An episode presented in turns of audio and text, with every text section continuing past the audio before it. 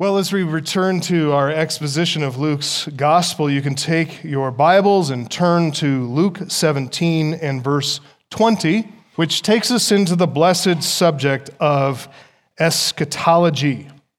Eschatology. Eschatology is it's the Greek word eschatos, which means last or final, and so eschatology is the study of last or final things.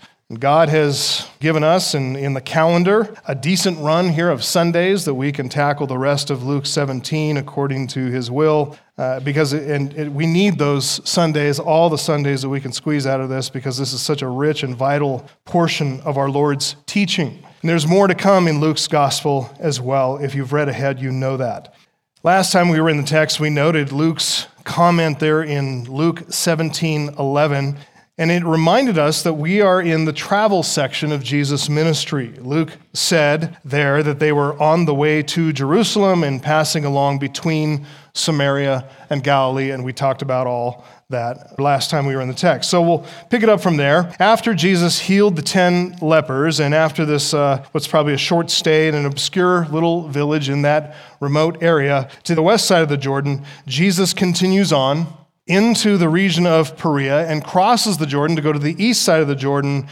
And then after that time, we're going to track as he comes back through Jericho and crosses the Jordan one final time on his final approach to Jerusalem. So we don't know exactly where he is geographically at this time. We got a general idea. He's somewhere along the way. Luke hasn't been specific to tell us exactly where he is because that's not really the focus here. But along the way, Jesus receives a question from some Pharisees about the coming kingdom. We'll pick it up and read from verse 20 through the end of the chapter. Being asked by the Pharisees when the kingdom would come, he answered them, The kingdom of God is not coming with signs to be observed, nor will they say, Look, here it is, or there, for behold, the kingdom of God is in the midst of you. And he said to the disciples, The days are coming when you will desire to see one of the days of the Son of Man, and you will not see it. And they will say to you, Look there, or look here. Do not go out or follow them. For as the lightning flashes and lights up the sky from one side to the other, so will the Son of Man be in his day. First, he must suffer many things and be rejected by this generation. Just as it was in the days of Noah, so it will be in the days of the Son of Man. They were eating and drinking and marrying and being given in marriage until the day when Noah entered the ark and the flood came and destroyed them all. Likewise, just as it was in the days of Lot, they were eating and drinking, buying and selling, planting and building, but on the day when Lot went out from Sodom, fire and sulfur rained from heaven and destroyed them all so will it be on the day when the Son of Man is revealed. On that day, let the one who is on the housetop with his goods in the house not come down to take them away, and likewise, let the one who is in the field not turn back. Remember Lot's wife. Whoever seeks to preserve his life will lose it, but whoever loses his life will keep it. I tell you, in that night there will be two in one bed, one will be taken and the other left. There will be two women grinding together, one will be taken and the other left. They said to him, Where, Lord? He said to them, Where the corpse is, there the vultures will gather. There's a lot there, right? A lot there. There is so much that I could draw your attention to just by way of observation. So many interesting things to see, to talk about, but I really want to point just one thing out to you by way of introduction, which really especially seems to be a fitting way to introduce the subject of eschatology, but really it does apply to any study of biblical or theological significance, is this comment. We see that it's the Pharisees in verse 20 who introduce the subject. They're the ones who bring this to the floor, to the attention of Jesus to ask for his comment. They ask about the coming of the kingdom of God, and Jesus answers their question. He does it concisely, but it's thorough. It's a thorough answer. And then he quickly turns to speak to his disciples in verses 22 and following. So there's a Pharisee question, there's a Pharisee challenge, And then Jesus turns to speak to his disciples and he expands and he elaborates and he teaches and he instructs. We've been seeing that same pattern for quite some time now, but here's what I want you to notice here. After Jesus answers the Pharisees' question about when the kingdom of God will come, as Jesus turns to teach his own disciples, Notice that the language changes just slightly. He doesn't speak to them about the kingdom of God per se, though that is the subject. Rather, he speaks to them about what? The coming of the Son of Man.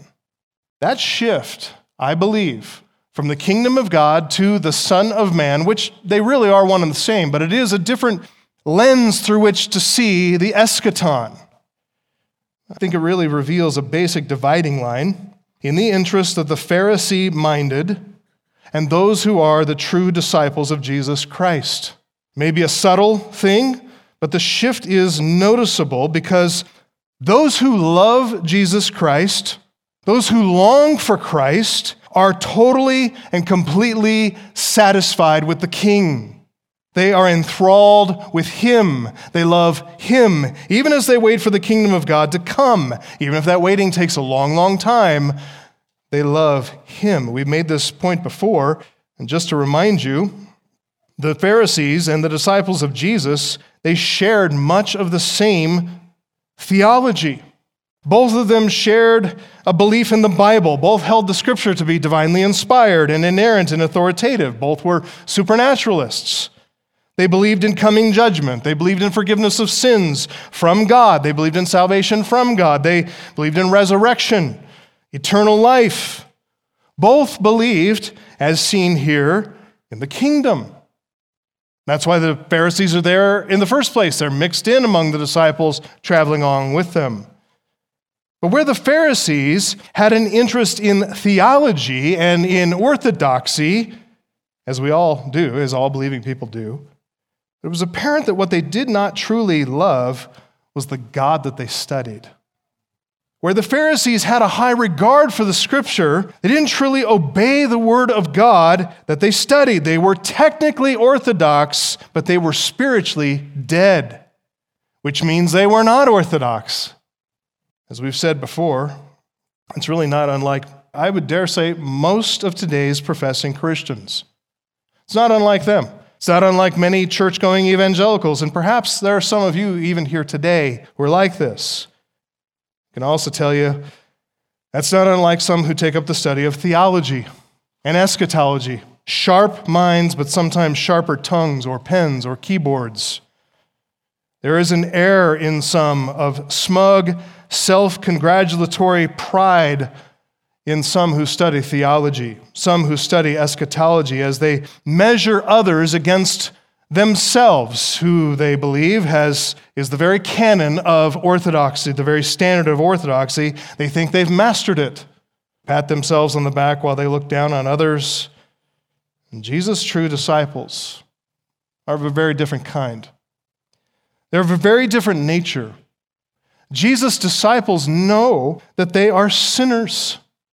They know that even talking about the last things without cowering away in craven fear is a kindness of God that they do not deserve.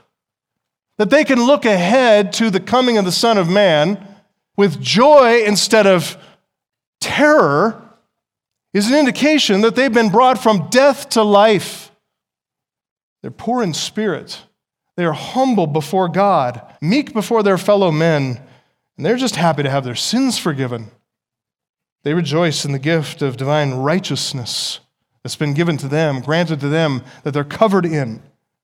They marvel at being reconciled to God. They count it a daily privilege to walk in holy obedience to the Lord. So when they study any theology, anything in Scripture, when they study eschatology, it's driven by faith because there is a longing there for the Lord they see the kingdom not so much because of its benefits, not because of the gifts and the blessings that they're going to derive from the kingdom coming, but because of the coming of the kingdom is the very vindication of God in Christ. That's what they want to see. They pray, Thy kingdom come, because they long, verse 22, they earnestly long, very strong word, epithumeo, earnestly long to see just one of the days of the Son of Man. And they live in a somewhat heartsick condition until he arrives. They're not fully, never fully at ease until they're rejoined with the Savior whom they know and they love. My friends, that's how we want to pursue this study together. That's how we want to study any subject in Scripture, any subject of theology. We are citizens of this kingdom because we've been converted to God, because we're filled with the fruit of the Spirit, because we're worshipers of the King who is Christ. And we pursue the subject not in any self centered and prideful way, not in any dispassionate or academic manner either, as if there's many different views and we're just going to throw them all up in the air and just take your pick. We're not going to do that either. But our pursuit of this subject, of eschatology or any other subject, is filled with affection for Christ. It's governed by the Spirit of God. It is sweetened by the fruit of His Spirit growing within us. And it's pursued in a longing to see God as regarded as holy, honored as the God that He is, for His faithfulness to keep all of His promises. That's what we long to see. So, with that in mind, let's take a look again at that opening section and see what the Pharisees asked that started the ball rolling. Just two verses for today, verses 20 to 21. Being asked by the Pharisees when the kingdom of God would come, he answered them, The kingdom of God is not coming in ways that can be observed, nor will they say, Look, here it is, or there, for behold, the kingdom of God is in the midst of you. Notice in those two verses, we see that full expression, the kingdom of God, and it's used not once, not twice, but three times. The full expression. The word kingdom, basileia, is the Greek word. And in 39 out of 46 times that it shows up in Luke's gospel, it refers to the kingdom of God. Out of the 39 times that basileia is used to refer to God's kingdom, in 32 of 39 times, Luke leaves no doubt because he gives the full expression, he basileia tou theou, that is the kingdom of God. The full phrase. When the angel Gabriel came to Mary in Luke 126. This is the first use in Luke's gospel of this expression, the kingdom, kingdom of God. He told her, Gabriel told her about this miraculous conception, about this child that she would conceive supernaturally in her womb. She would bear a son, Jesus. And Gabriel told her, He will be great, and he will be called the Son of the Most High. And the Lord God will give to him the throne of his father David and he will reign over the house of Jacob forever, and of his kingdom there will be no end. That's the first use of the word basileia in Luke. Gabriel telling the teenaged Mary about the eternal kingdom of God, about the king over God's kingdom, Jesus. And you can check the context on this. You will see that Gabriel, as he speaks of this, he does not elaborate. Not at all about the nature and the character of that kingdom. Why is that? I'd submit to you that he is using language and concepts that this teenage girl already knows. Same situation when Jesus spoke to the citizens of Capernaum. Later on, as he starts his ministry, he's healing, he's teaching, he's casting out demons, and the citizens of Capernaum want to hinder him from leaving the city. But Jesus said in Luke 4:43, "I must preach the good news of the kingdom of God to the other towns as well, for I was sent for this purpose. There's no elaboration for them either. There's no extra explanation when he mentions the kingdom of God later in the Sermon on the Mount. Just mentions it as a concept. He knows people will get it. Same thing with every use of the kingdom of God, not only in Luke's gospel, but also in the other synoptic gospels as well. When Jesus speaks to the Jews, whether they are friends or enemies, whether they are family or strangers, whether disciples or Pharisees, elders, scribes, or Sadducees, this kingdom concept never seems to require extra elaboration or extra explanation. Some, some correction, certainly.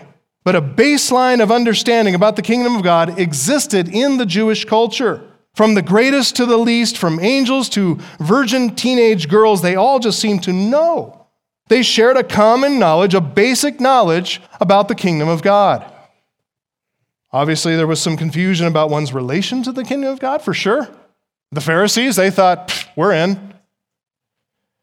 Some were deceived about their place in the kingdom of God, obviously. As in our text, the Pharisees needed correction about the nature of the signs that accompany the kingdom of God. Disciples needed clarification too, so he gives them further instruction. But the common denominator for the Jewish people is this shared hope in the coming kingdom of God. They are all looking for it, they're all eager to see it. And when Jesus comes, he preaches on it. In fact, he calls it good news.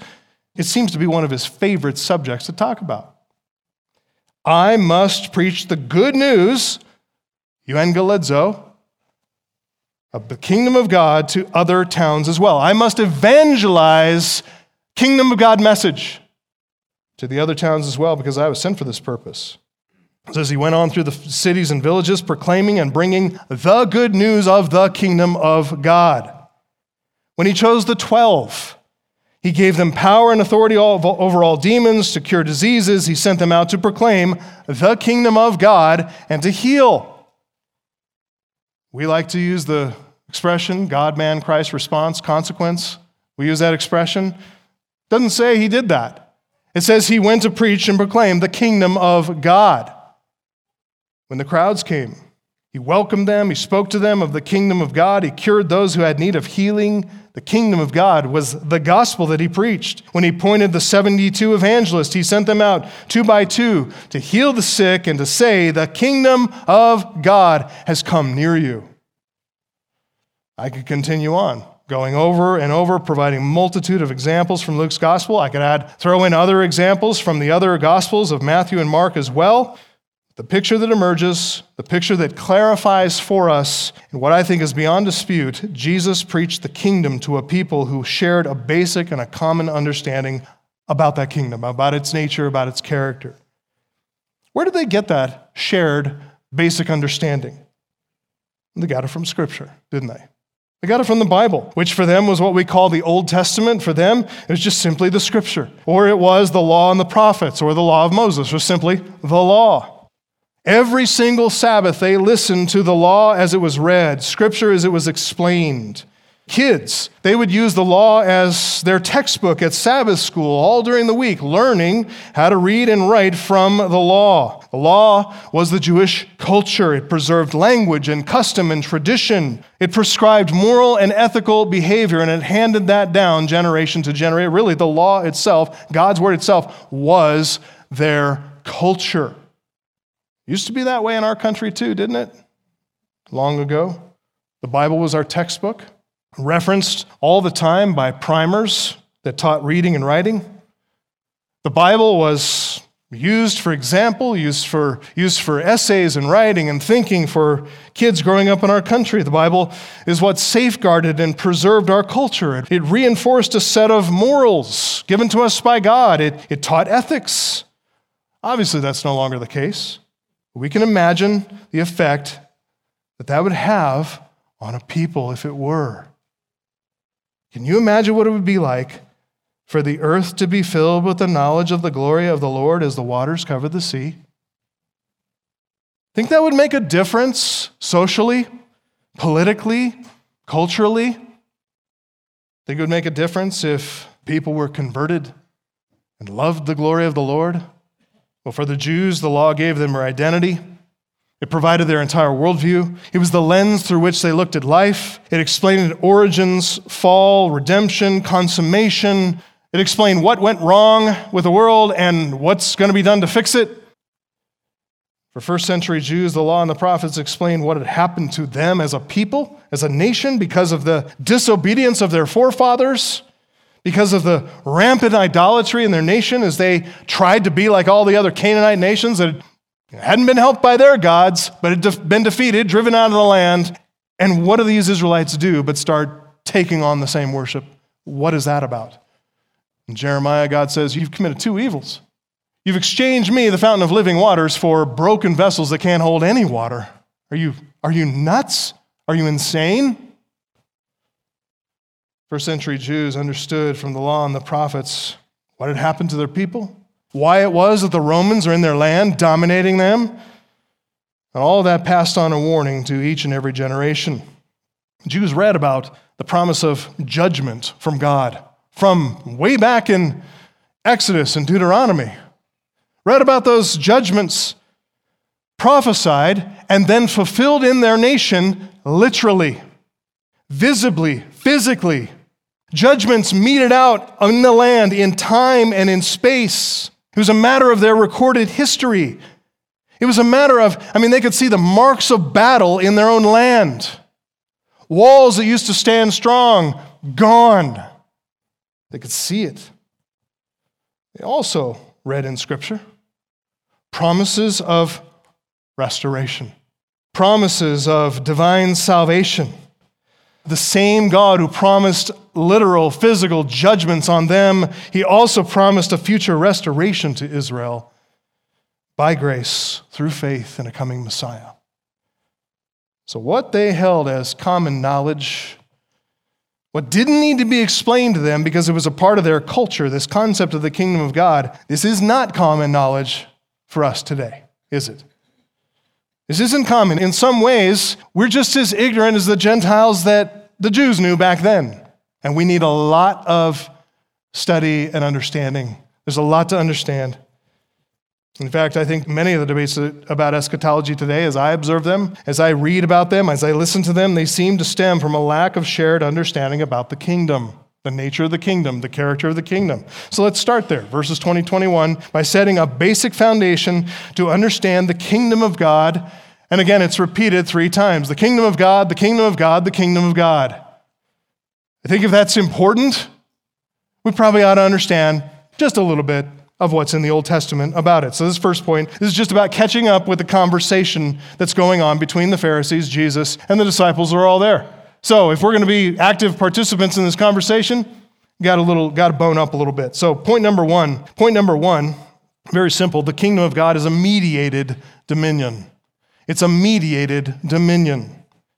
Mediated meaning there's a mediator.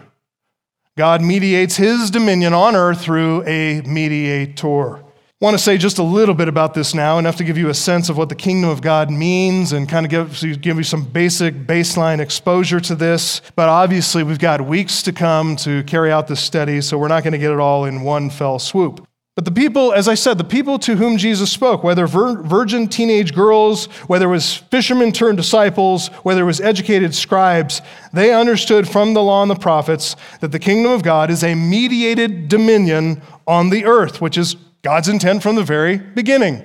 Genesis 1:26. Then God said, "Let us make man in our image after our likeness and what? Let them have dominion over the fish of the sea and over the birds of the heavens and over the livestock and over all the earth and over every creeping thing that creeps on the earth." That verb, let them have dominion, redah, let them rule, let them govern, let them exercise authority. God stated his attention right there in verse 26 before he created them. And then after he created them in verse 27, he tells them his purpose, which he already stated, tells them that in verse 28. So God created man in his own image. In the image of God, he created him, male and female, he created them, and God blessed them, and God said to them, Be fruitful and multiply and fill the earth and subdue it and have dominion, rule, exercise authority over the fish of the sea, over the birds of the heavens, and over every living thing that moves on the earth. God made Adam the federal head of humanity. He made him head of a race of what you might call co regents in exercising dominion. Created in God's own image, they exercise authority that's delegated by God, and they exercise that authority to rule over the entire earth and its creatures. So, Adam, he is a divinely appointed ruler and he exercises dominion. It's a legitimate rulership over a physical realm, visible, the entire visible earth. We see the same dominion pattern wherever and whenever God appoints a mediator like Adam to a position of authority. We see three things a ruler, rulership, and a realm a ruler, rulership, and a realm. God points a ruler with giving him adequate authority so that he can exercise a rulership or what we've called dominion. And he exercises that rulership, this legitimate use of authority, backed by a legitimate exercise of his power to rule over a visible physical realm of subjects. It's the kingdom of God. It's a mediated kingdom, the exercise of dominion by the agency of a ruler, by means of rulership in a scope or a sphere called a realm. Adam's the first ruler mediator, exercising rulership in the realm of the earth. But as we know, recorded in Genesis 3, Adam was tested, Adam failed. And so God promised another mediator in Genesis 3:15. The offspring of a woman, the one who would be his heel would be struck by the serpent, by the offspring of the serpent, but he would crush the serpent's head. That's the mediator. That's the gospel, the proto euangelion, the, the very first gospel in Scripture points ahead to Christ. We see as we go through the Old Testament, not going to take you through every passage, but God appointed other mediatorial rulers as well, other types of rulers or types of Christ Abraham, Moses, Joshua, the judges, Saul, David, Solomon, all of them, as we know, we read about their reigns, we read about their triumphs, but also what? Their tragedies. We read about their, their righteousness, but also we read about their sin too, don't we? All of them failed as well. All of them fell far short of perfect righteousness. And along the way, as we read the story, all this, this story that's illustrated, punctuated by their failures, they demonstrate our deepest need. They, through their lives and through their failures as well, they make the case, God's case really, for Christ. He would be the one to bring the kingdom of God. He fulfills prophet, priest, and king perfectly with no flaw, but a total righteous perfection. Moses himself said, Deuteronomy 18:15 The Lord your God will raise up for you a prophet like me from among you from your brothers it is to him you shall listen. God said to David it's a Davidic covenant 2 Samuel 7 12 and 13 When your days are fulfilled and you lie down with your fathers, I will raise up your offspring after you, who shall come from your body, and I will establish his kingdom, and he shall build a house for my name, and I will establish the throne of his kingdom forever. To this point, I think, all Christians tend to agree. It's when we start talking about the realm of that dominion, whether it's spiritual or physical, that's when paths diverge. After reading commentaries and doctrinal treatments of the subject and systematic theologies, not just in this study, but over the years, it's obvious that each interpreter, each theologian, each commentator comes to the text with a different set of presuppositions about the kingdom of God. They have their presuppositions and then they read the text often through the grid of their own presuppositions. We're all in danger of doing that, by the way. It's not just these guys, it's all of us, which is why hermeneutics is vital. The science and the art of biblical interpretation. We follow a grammatical historical hermeneutic, rules of grammar, facts of history, setting boundaries and guardrails around our interpretation, trying to remove our subjectivity, trying to expose our presuppositions to us so that we can see what is the text saying and then what does it mean by what it says. It's hard work. But one commentator, A.B. Bruce, he states the matter very, very clearly. He says this Each interpreter will be influenced by his idea of Christ's teaching concerning the nature of the kingdom. True. Very true. Then he gives his view. He says, My own sympathies are with those who find in Christ's words a denial of vulgar or physical visibility, i.e., to the kingdom.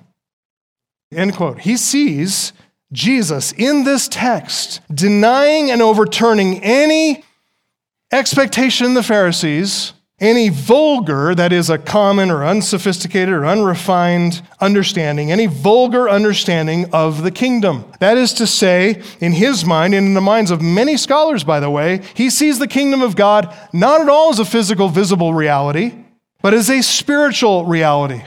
It's not something visible, it's invisible. And that the expression, the kingdom of God, here refers to what's hidden in the heart. It's the rule of God in the heart. That's actually the prominent view. It's a prevalent view, even dominant in modern scholarship. That is not how any first century Jew would have thought at all. That would have been so foreign to them. That spiritualized view would make no sense to them at all. That's not how the Pharisees thought about the kingdom, nor did Jesus' disciples, nor, frankly, Jesus himself. So let me give you some characteristics of the kingdom of God. Just in this first point, as we're talking about the kingdom of God as a mediated dominion.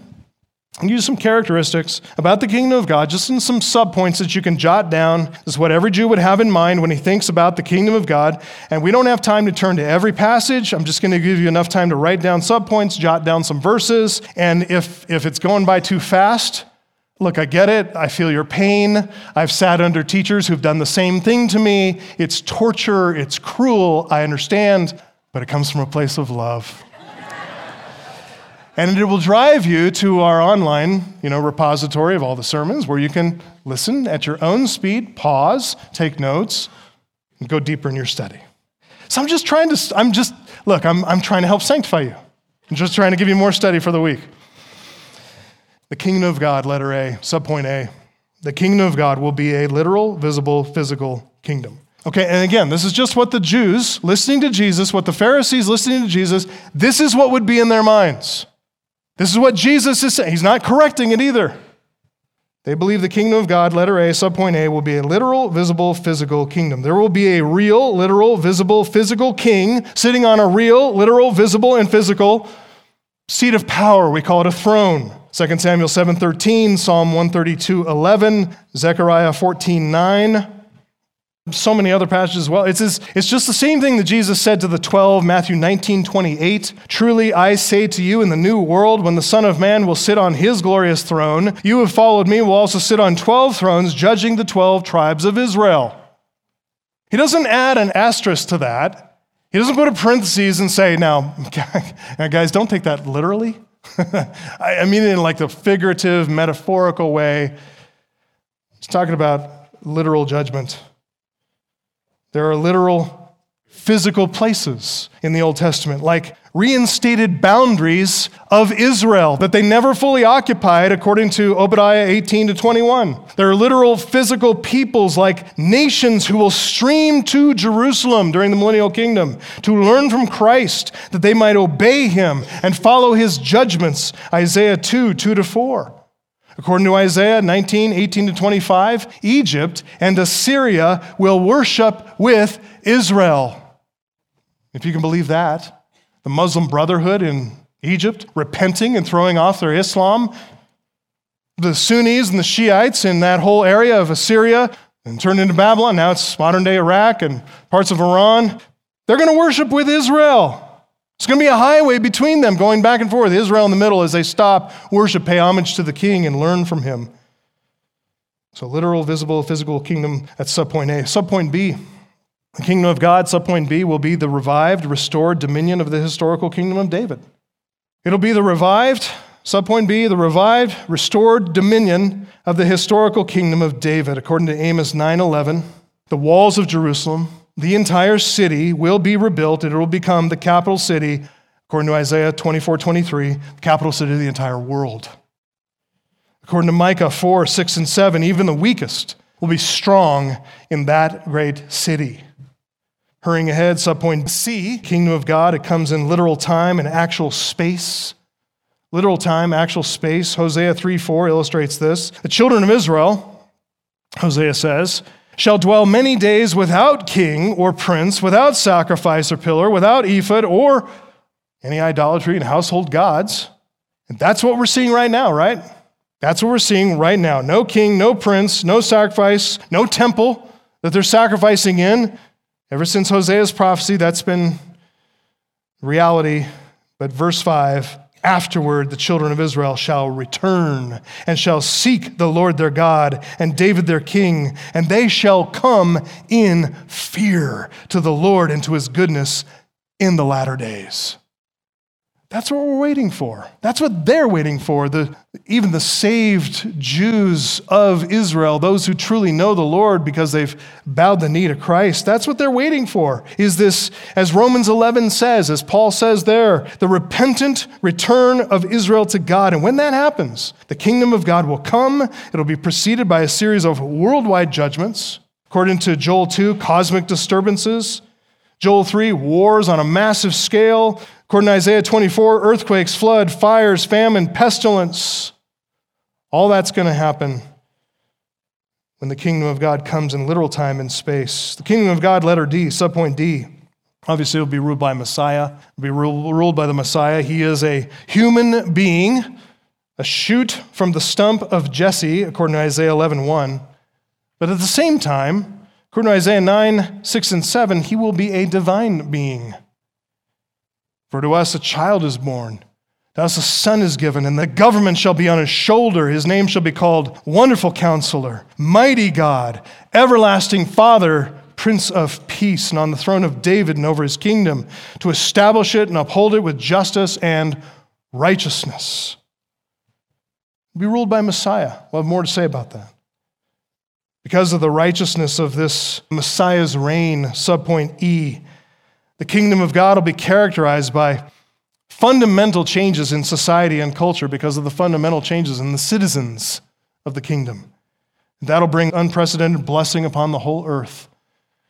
I don't know how you want to summarize that in your notes, but good luck.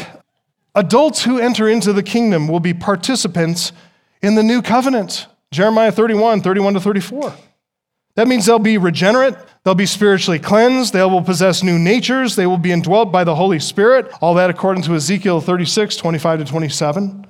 They enter that kingdom with their sins forgiven, Jeremiah 31, 34, covered in the Messiah's righteousness, Jeremiah 23, 5 and 6, all of them knowing and loving and obeying and worshiping God. Can you imagine the difference that will make? When the citizens of a kingdom can be described like that wars ceasing. You know how much of our treasure and time and blood is invested into wars? You know much, how much of our technology is driven by war or mitigating against war? Can you imagine when wars cease and all, all of our technology, all of our productivity is not driven by the negative, executing war or preventing war, but now driven by the pure love of righteousness and God, pure love of scientific discovery of the world that He made, a pure love of His righteousness and wanting to bring that forth, wanting to help most people. Can you imagine when wars cease? Politics are simplified due to the righteous administration of justice that comes out of Jerusalem. The nation of Israel, united in the worship of God in Christ, and all the nations eager to not push them into the sea, but to join with them in worshiping the Messiah. Isaiah 60, 10 to 14 talks about that. This reign of righteousness is going to bring physical blessings, healing, according to Isaiah 35, 5 and 6. Long life, Isaiah 65, 20 to 22 increased fertility, Isaiah 35, 1 and 2. And yes, there will be, wait for it, climate change. but always for the better, uh, never for the worse. Climate change bringing increased fertility in the soil, greater productivity in the crops, Isaiah 32, Isaiah 35. Even the animal kingdom will be at peace Isaiah 11, 6 through 9. I still have in my mind the image of the flannel graph on this one. The wolf shall dwell with the lamb. The leopard shall lie down with the young goat, the calf and the lion and the fatted calf together, and a little child shall lead them. The cow and the bear shall graze, their young shall lie down together. The lion shall eat straw like the ox. The nursing child shall play over the hole of the cobra, and the weaned child shall put his hand on the adder's den. They shall not hurt or destroy in all my holy mountain, for the earth shall be full of the knowledge of the Lord as the waters cover the sea. That's a shared passage from Isaiah 11. It's also in Hosea as well. Same language exactly. Now, as an unregenerate little kid looking at the flannel graph, I thought, man, no more wars? What a bummer. I want to fight and kill. As a little kid, I thought, man, all the animals getting along? What's cooler than watching some Africa safari video of a lion chasing down an antelope? So cool. And I thought, that's going to be terrible. But you know what? I was an unregenerate little kid. Now that I am a regenerate, well, it took a while, even as a regenerate adult, it took a while for me to get to the point where I'm like, peace sounds really wonderful. peace in the animal kingdom, peace across the earth. I've needed to mature to that point to understand that. But the older I get, and I know you senior saints, you understand this perfectly as you look down at the ages beyond, below you and you see your children and your grandchildren and your great grandchildren, and they suffer from the same malignancy that you did, which is called the malignancy of sin. When Bill read in Psalm 51, In sin did my mother conceive me, we're born with a sin nature. And that sin nature affects us all. It affects us all to tear one another apart, to commit acts of violence and aggression against one another, to make us cower in fear when we ought to stand strong. It affects even the animal kingdom, it affects the world around us, it affects our health. Listen, first century Jews, including the Pharisees, including the disciples, and Jesus himself, they believed in a literal, visible, physical kingdom. They believed in the restored kingdom of David coming in time and space. They saw it as ruled by the Messiah, and all of that literally saves planet Earth. Look, you want to really go green? You want to really be a true environmentalist? Then join us in praying, Father, hallowed be your name, thy kingdom come. Let's take that out to the streets in Fort Collins, right? Boulder. Finally, subpoint F. Subpoint F, the Jews saw the dominion of God's kingdom as covering the broadest possible scope of space and time. It covered the scope of space and the scope of time in the broadest possible way. According to Psalm 72, 8 through 11, the scope of the kingdom's physical space covers the entire earth, this kingdom of God. May God have dominion from sea to sea and from the river, that's talking about the Euphrates, to the ends of the earth. May the desert tribes bow down before him and his enemies lick the dust. May the kings of Tarshish, that's in Spain, and of the coastlands render him tribute. May the kings of Sheba, that is in Yemen, Arabian Peninsula, and Seba, that's North Africa, bring gifts. May all the kings fall down before him and all the nations serve him. So there's this universal scope of space covering the entire earth in the dominion of God's kingdom. And according to Isaiah 9 7, the scope of the kingdom's time, that is the extent of its history, it'll continue on into eternity. The, the reign of empires typically, as we chart the reign of empires over, over time, go back to Assyria and Babylon, Medo Persia, Greece, Rome, you know, Russia, you can see, and we're, we're coming up on our end of our shelf life date, uh, goodbye date in our country, but it's about 250 years, 200, 250 years. Not so. Not so with God's kingdom. Of the increase of his government and of peace, there will be no end and on the throne of David and over his kingdom to establish it, uphold it with justice and righteousness from this time forth and forevermore. It's eternal. That's the scope of time. Now, all of that, that's what these first century Jews, Pharisees and scribes, tax collectors and sinners, even Jesus himself, they all believed this about the kingdom of God. They believed the mediatorial kingdom of God would be a literal, visible, physical kingdom. They believed the kingdom of God would be the restored kingdom of David, restored in the temporal reality of actual time and in the physical reality of an actual place, capital city, Jerusalem, ruled by the Messiah in the seat of power, literal son of David. And due to the righteousness of that kingdom, he literally saves the planet permanently, forever and ever. Okay, then. So as we come back to the text, what's the problem? They refuse to accept him. And second, they refuse to see and accept the signs that clearly demonstrate God approves of this ministry. They refuse to accept the signs, and so they refuse to accept the Messiah, or it could be the other way around. They influence one another. They rightly see the kingdom as a mediatorial dominion, but they refuse to see Jesus as that mediator. Jesus corrects them accordingly in a second point. Believe me, these points will be shorter. Second point, number two, the kingdom of God is a sudden dominion. The kingdom of God is not only a mediatorial dominion, but the kingdom of God is a sudden dominion.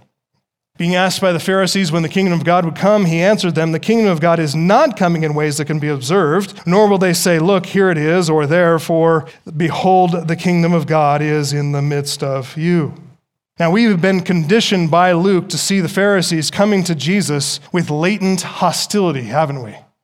But here, Luke, he mutes this any tenor of controversy to focus our attention on the bigger point that Jesus is making. He's shifting our attention really rather quickly to Jesus' instruction to the disciples in verse 22 and following. But, but nevertheless, Jesus provides a crucial corrective here for the Pharisees, which is also instructive to us and important to understand. We're going to see the negative correction in this point, point number two, and then the positive affirmation in point number three.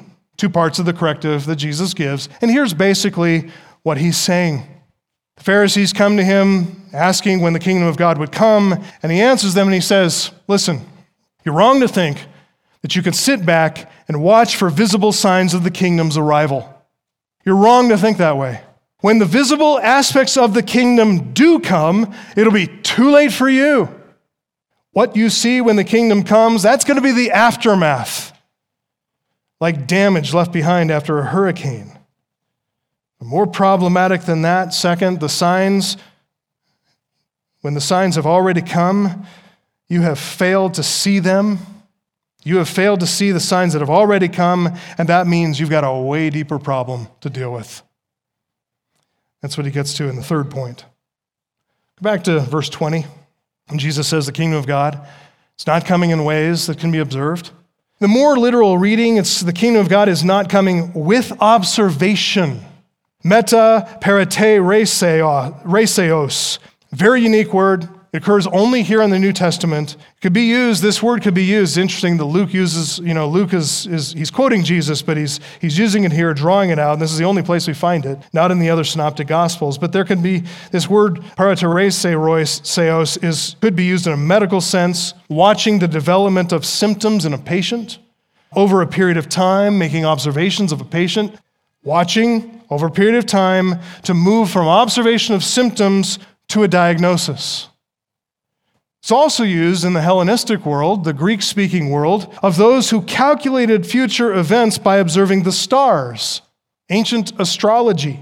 They believed the alignment of celestial bodies and the movement of celestial bodies signaled cataclysmic changes on the earth. That's the word that Jesus is using here, one that has to do with tracking changes and then coming to a conclusion. So Jesus is saying you're not going to be able to predict the kingdom of God by tracking any events historical events, blood moons, you know, red heifers, and all the other weird stuff that's going on on the internet, you're not going to be able to track, watching over a period of time, seeing one thing lead to another, and then bingo, Christ is going to return in 1988. Oh, wait a minute, that didn't happen. Uh, Christ is going to return in 2024 uh, after the next election, or whatever it is. Observations over time, tracking historical events, watching the headlines, none of that can be used to calculate the coming of God's kingdom. Jesus says, verse 21, nor will they say, Look, here it is, or there. Why not? Because he's about to tell his disciples, verse 26 and verse 27, when the kingdom of God does come, it will bring worldwide cataclysmic devastation. It causes destruction of epic proportions. That's why Jesus illustrates the coming of the Son of Man and the coming of the kingdom of God with a flood, with the judgment of Sodom and Gomorrah. I mean, if you ask Noah and his family, so where did the flood take place? Here, there? they look at you like, did you not read your Bible? I mean, it was not localized, as some of our non believing biblical scholars say. It was a localized flood. No, no, it was not localized. It was not particularized in, in one place or another, and here or there. It was a global deluge. It drowned everyone, everywhere, all at once, in a literal baptism of watery judgment, burying them all except eight who were protected in the ark, burying them in a watery grave. Cataclysmic destruction. Jesus' point is that when the kingdom of God comes, it will arrive suddenly. There's no time to observe. And supernaturally. So it's unpredictable. It defies naturalistic or scientific observation. It defies all social, all political predictability because it is a sudden supernatural event. Therefore, it's an unpredictable event. Or, according to what we said in our second point, the kingdom of God is a sudden dominion. Sudden. Supernatural, unpredictable, it will take the world by complete surprise. Look down at verse 27. It'll come while people are eating and drinking, while they're marrying and being given in marriage. Or verse 28, while they're buying, selling, planting, building. In other words, they're just going about daily life. They are psychologically content and they are physically satisfied. It's while they're comfortable, it's why they're at ease. They are utterly oblivious to the impending doom about to fall upon their heads. So, according to the first century Jewish expectation, the kingdom of God is a mediated dominion predicted clearly in the Old Testament scriptures. But completely contrary to expectation, or we should say, contrary to an unbelieving expectation, kingdom is a sudden dominion. It's supernatural, it's unpredictable. Brings us to a third point. Point number three, and I've already said this really, but it's the kingdom of God is a messianic dominion. The kingdom of God is a messianic dominion. It's a dominion mediated by the Messiah. Now, that much the Pharisees believed. As I said, what they didn't believe, what they refused to accept, is that Jesus of Nazareth is that Messiah. And this brings us, folks, to their most fundamental problem. And as a matter of fact, that is everyone's fundamental problem. When they don't see and they don't embrace Jesus as this Messiah, as this King of the kingdom, as the Lord of Lords. That's the problem. Jesus answered them in verse 20. He said, The kingdom of God is not coming in ways that can be observed, which is true, as we've said. However, it's not like Jesus failed to come to them with signs. He did. He came with signs. His ministry was filled with signs, which pointed to his true identity. We could survey every chapter of Luke's gospel and illustrate what I'm saying here. But let's just look at two passages, and we'll start back in Luke chapter 4 Luke 4, turn back there real quick. Luke 4:18. When Jesus preached that, that sermon in his hometown synagogue in Nazareth. It's a sermon that almost got him killed, by the way, almost thrown off the, the brow of the hill. But before that, when everybody thought, hey, here's Jesus, come back to teach us, says he came back to Nazareth, verse 16, Luke 4:16. It's where he'd been brought up, and as was his custom, he went into the synagogue on the Sabbath day and he stood up to read. Scroll of the prophet Isaiah was given to him, and he unrolled the scroll, found the place where it was written, and here's what it said The Spirit of the Lord is upon me, because he's anointed me to proclaim the good news to the poor. He sent me to proclaim liberty to the captives and recovering of sight to the blind, to set at liberty those who are oppressed, to proclaim the year of the Lord's favor. And then he rolled up the scroll, gave it back to the attendant. The attendant took that scroll and carefully placed it into the ark in front of the synagogue. Jesus sat down. It says, The eyes of all in the synagogue were fixed on him, and he began to say to them, Today this scripture has been fulfilled in your hearing. He's reading from Isaiah 61, 1 and 2. And when he read verse 2, to proclaim the year of the Lord's favor, if you are familiar with Isaiah 61, you know that he stopped reading in mid verse the two lines of Isaiah 61 2, they complete the picture of the Messiah's mission in both the first and the second advents. His first coming is pictured, and his second coming is pictured. And here's what it says to proclaim the year of the Lord's favor, it's first coming, and the day of the vengeance of our God. That's the second coming. Here in his first advent, though, this is the year of the Lord's favor. And that's why he stopped reading there rolled up the scroll, and had them put it away for another time. He proved that this is the year of the Lord's favor through his gracious teaching, powerful teaching, authoritative teaching, through his mighty miracles, demonstrating this kingdom power not to destroy, but to heal and restore and forgive and make whole. In fact, that's his calling card. Turn to Luke 7. Luke chapter 7, verse 18. Remember, John the Baptist is there in prison, languishing in prison, thrown in there by Herod because he was preaching truth, saying it's not righteous that you have your brother's wife. So Herod threw him in prison. And he's there, he's with his disciples, but he seeks, he hears what's going on about Jesus and his ministry, and he seeks verification from Jesus and certainty from Jesus. So he sends his disciples to make sure they got it right. Look at Luke 7, starting in verse 19. John, calling two of his disciples to him, he sent them to the Lord, saying, Are you the one who is to come? Where shall we look for another? And when the men had come to him, they said, John the Baptist has sent us to you, saying, Are you the one who's to come, or shall we look for another? That is, is there a part one and a part two? They weren't denying that Jesus is the Messiah of God. They just thought, well, maybe we got something wrong. Let's clarify, let's get it certain. Notice what it says in verse 21 in that hour. He healed many people of diseases and plagues and evil spirits, and on many who were blind, he bestowed sight. And he answered them, Go and tell John what you've seen and heard. The blind receive their sight, the lame walk, lepers are cleansed, and the deaf hear, and the dead are raised up. The poor have good news preached to them, and blessed is the one who is not offended by me. Those are the powers of the age to come. Those are the powers of the millennial kingdom, which Jesus himself will usher in when he's ruling and reigning from David's throne. And here he is showing that power, exercising that dominion. So it's not like there were no signs to see, there were.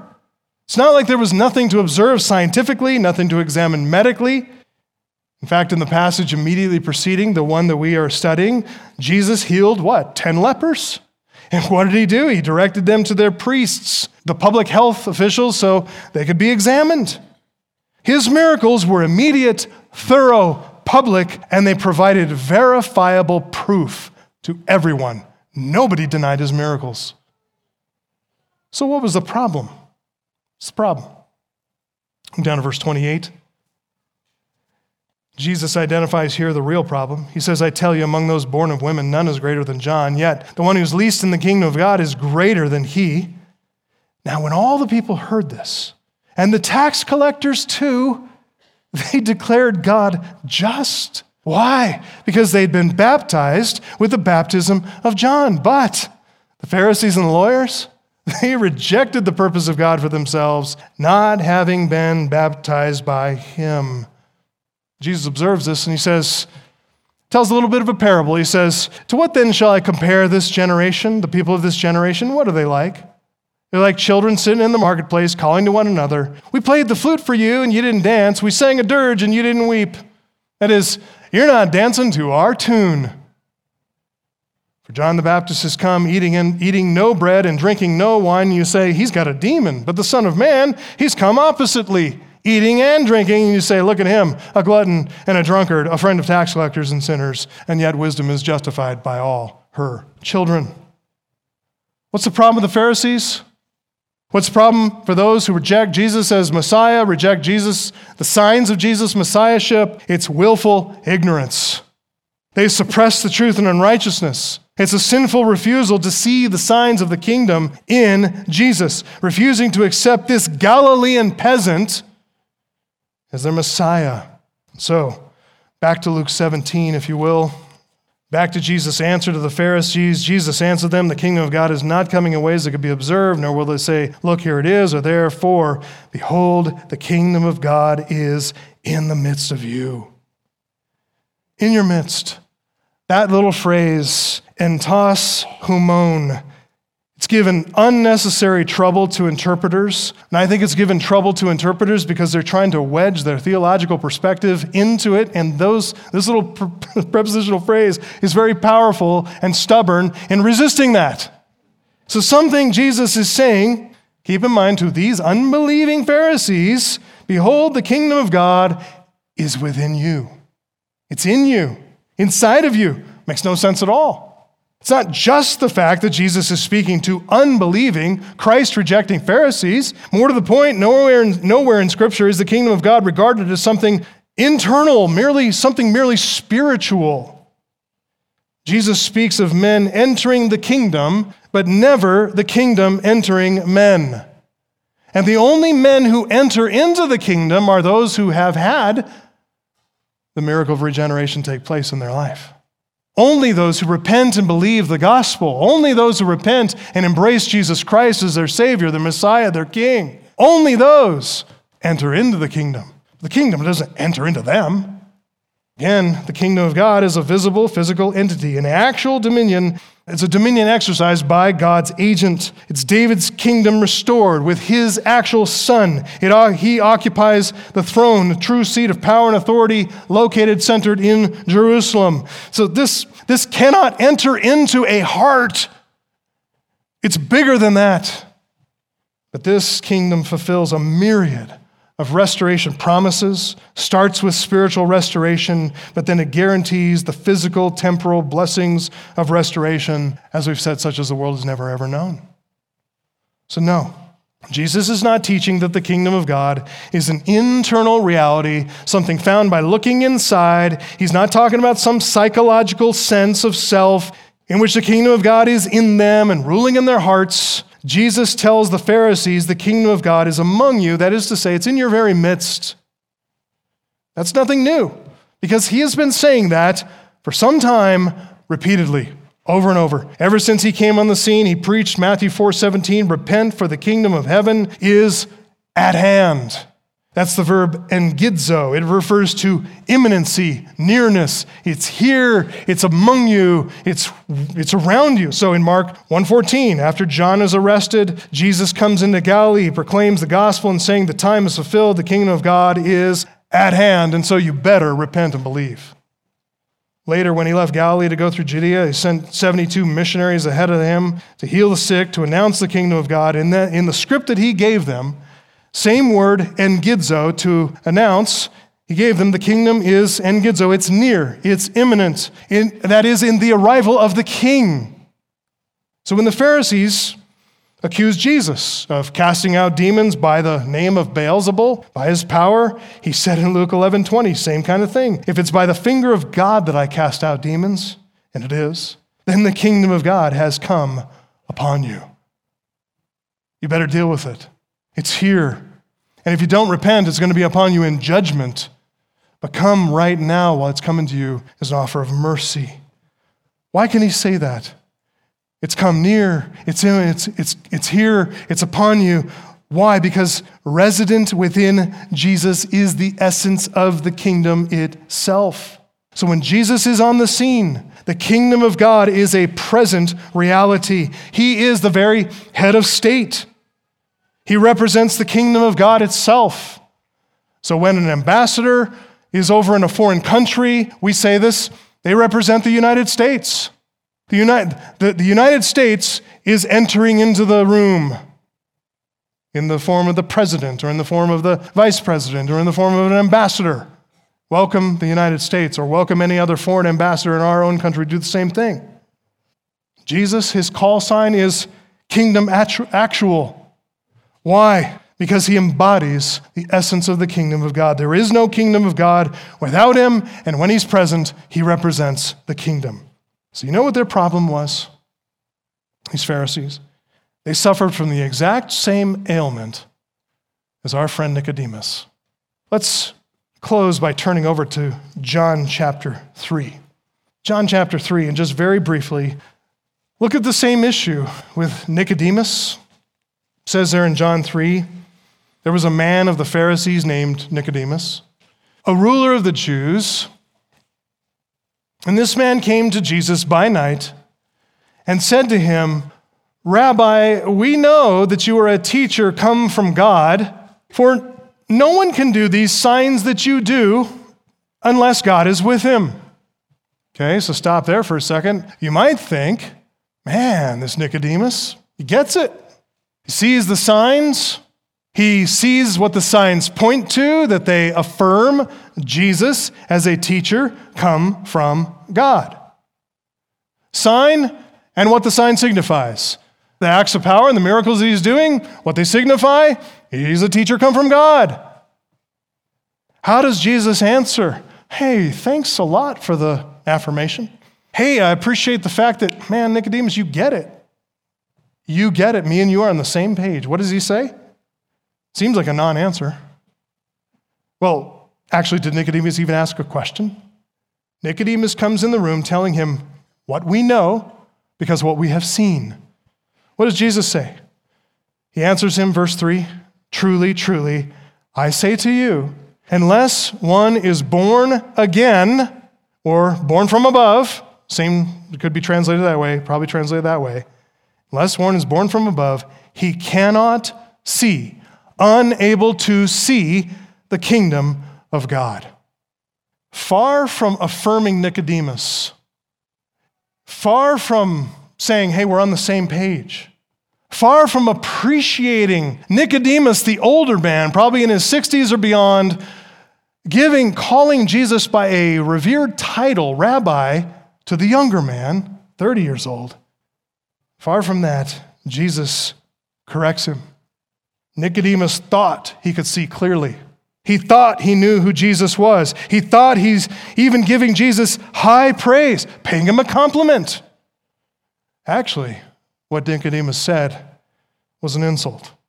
He took a shot at identifying Jesus, but boy, did he miss. When he missed, he missed way, way low. He was off by a mile. The king of the kingdom of God is standing right in front of him. And Nicodemus fails to see him for who he really is. So, did he see the signs really? No, he did not. He failed to see the signs. He failed to really accept Jesus for who he is Son of God, Son of Man, Messiah, your ruler. If he understood who Jesus is, he would have come into the room bowing all the way and never coming near, wouldn't even lift his eyes to see him. Depart from me. He would have said what Peter said in Luke 5 Depart from me, O Lord, a sinful man. I'm in the presence of holiness. I'm in the presence of greatness. Nicodemus failed to see the signs, failed to see who they really revealed, who they really pointed to. Why? He was not born again. He was not born from above. The miracle of regeneration, according to Exodus or uh, Ezekiel 36, 25 to 27, that hadn't happened to him. He remained blind dead in his sins, so he's unable to see the signs, and he's unable to see who the signs point to, who they signify that it's Jesus. My friends, don't let that be you. If you're here today and you're not born again, and you're listening into this and you feel like, man, I have no idea what they're talking about. I just I feel like I'm listening into somebody else's family business. Don't stay on the outside. We've all been there. We've all been there. We would love to share with you the truth of the gospel so that God's saving grace can come upon you today. Today. For those who are here who are born again, listen, this is the kingdom that we're looking forward to. It's a mediated kingdom, comes suddenly. It's a messianic kingdom, and it's ruled by the one whom we love, the one we long to see we don't care. I mean, honestly, it's not the stuff of the kingdom, the blessings of the kingdom, all the things the Old Testament described that we're concerned about. We want to see his kingdom come and his will be done on earth as it is in heaven. And so we long for that day, we pray for that day, and we share the gospel to others who don't know it. For next week, we're going to start looking at Jesus' teaching to us, the disciples. And so until then, think about this. Talk about this with one another. Share this with others who don't know the King, that they might come to know the truth that you know. Let's pray.